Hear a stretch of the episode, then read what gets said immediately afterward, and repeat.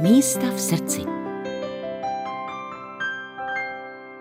Tak samozřejmě místo, kde jsem se narodila, takže Příbram, to je jasný, miluju Svatou horu, Březový hory, kde jsem vyrostla, kde mám kamarády a vzpomínky. Pak samozřejmě Praha, Hostivař, kde jsem žila 20 let, tak jako souběžně vlastně s těma březovými horama, tak tam jsou další vzpomínky a vlastně moje základka a tak. A pak jsou to třeba Holešovice, kde jsme žili 13 let, i když tam ty vzpomínky třeba nejsou úplně všechny dobrý, vzhledem k tomu, že jsme tam žili v roce 2002, a v Holešovicích to jako bylo, že jo, fajnový při záplavách. A Dejvice, tak eh, tam jsme žili jako na posledním místě. A posledních pět let to byly samozřejmě České Budějovice, lomeno Hrdějovice. Tak to byl normálně výčet eh, spousty míst. Pochopitelně v každém z nás se většinou zapíše to dětství, kde dováděl, blbnul a tak dále. Tak eh, kolikrát jste byla na Svaté hoře v té příbrami? Tak moje babička byla věřící, takže jsme byli každý týden. A pak, když už se jí jako nechtělo šlapat ty schody přesně, a už se jí nechtělo ani tou jedničkou jezdit, tak jsme to vzali vždycky do Pražský a, a dědovi jsme řekli, že jsme byli na tý svatý.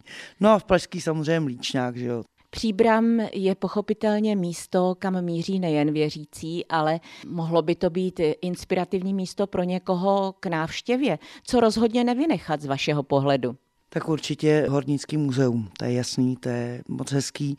Když by to trefili v prosinci, tak se otvírá štola a je tam udělaný peklo.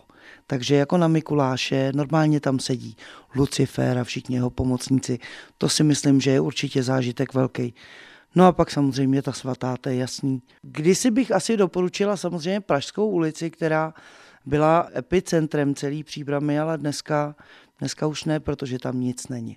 České Budějovice, potažmo Hrdějovice, tak předpokládám, že za těch pět let museli nechat eh, alespoň nějakou plnou komůrku vzpomínek. Určitě, tak eh, my jsme do Budějovic odešli z důvodu, aby jsme si psychicky odpočinuli. Vlastně od Prahy a od eh, toho zážitku, který nás potkal těsně před stěhováním. Na Budějkách miluju náměstí. Navíc je tam úžasná kavárna, já nevím, jestli můžu dělat reklamu takže nemůžu. Ale je tam prostě skvělá kavárna naproti Kašně, kde jsou strašně milí a dělají zdraví a dobrý jídla. A samozřejmě Černou věž a, a procházky, jakože tou starou částí, to mám strašně ráda. V Hrdějovicích jste se chodila nabíjet energii do lesa, anebo naopak jste sedla do auta nebo na městskou hromadnou dopravu a mířila vlastně do centra Českých Budějovic? Miru, tak teď vás eh, trošku rozstřelím, eh, protože já jsem si chodila odpočinout na traktor. Takže já jsem nesedla ani na městskou a ani na nic, ale protože jsme byli správci Hrdějovického fotbalového hřiště, tak eh, co vám budu povídat, když je venku 30 stupňů, vy sednete na ten traktor, máte na sobě pidi vršek, tak jste černá za hodinu opálená. Já to jako miluju, že jo. Takže vždycky sluchátka, dobrou hudbu do toho a máte posekáno, ani nevíte, jak jste opálená, ještě si odpočinete. Tak to je tip pro letní dobu, kdy budete třeba sekat zahrádkou svým mini trakturkem někdo, kdo nás teď poslouchá.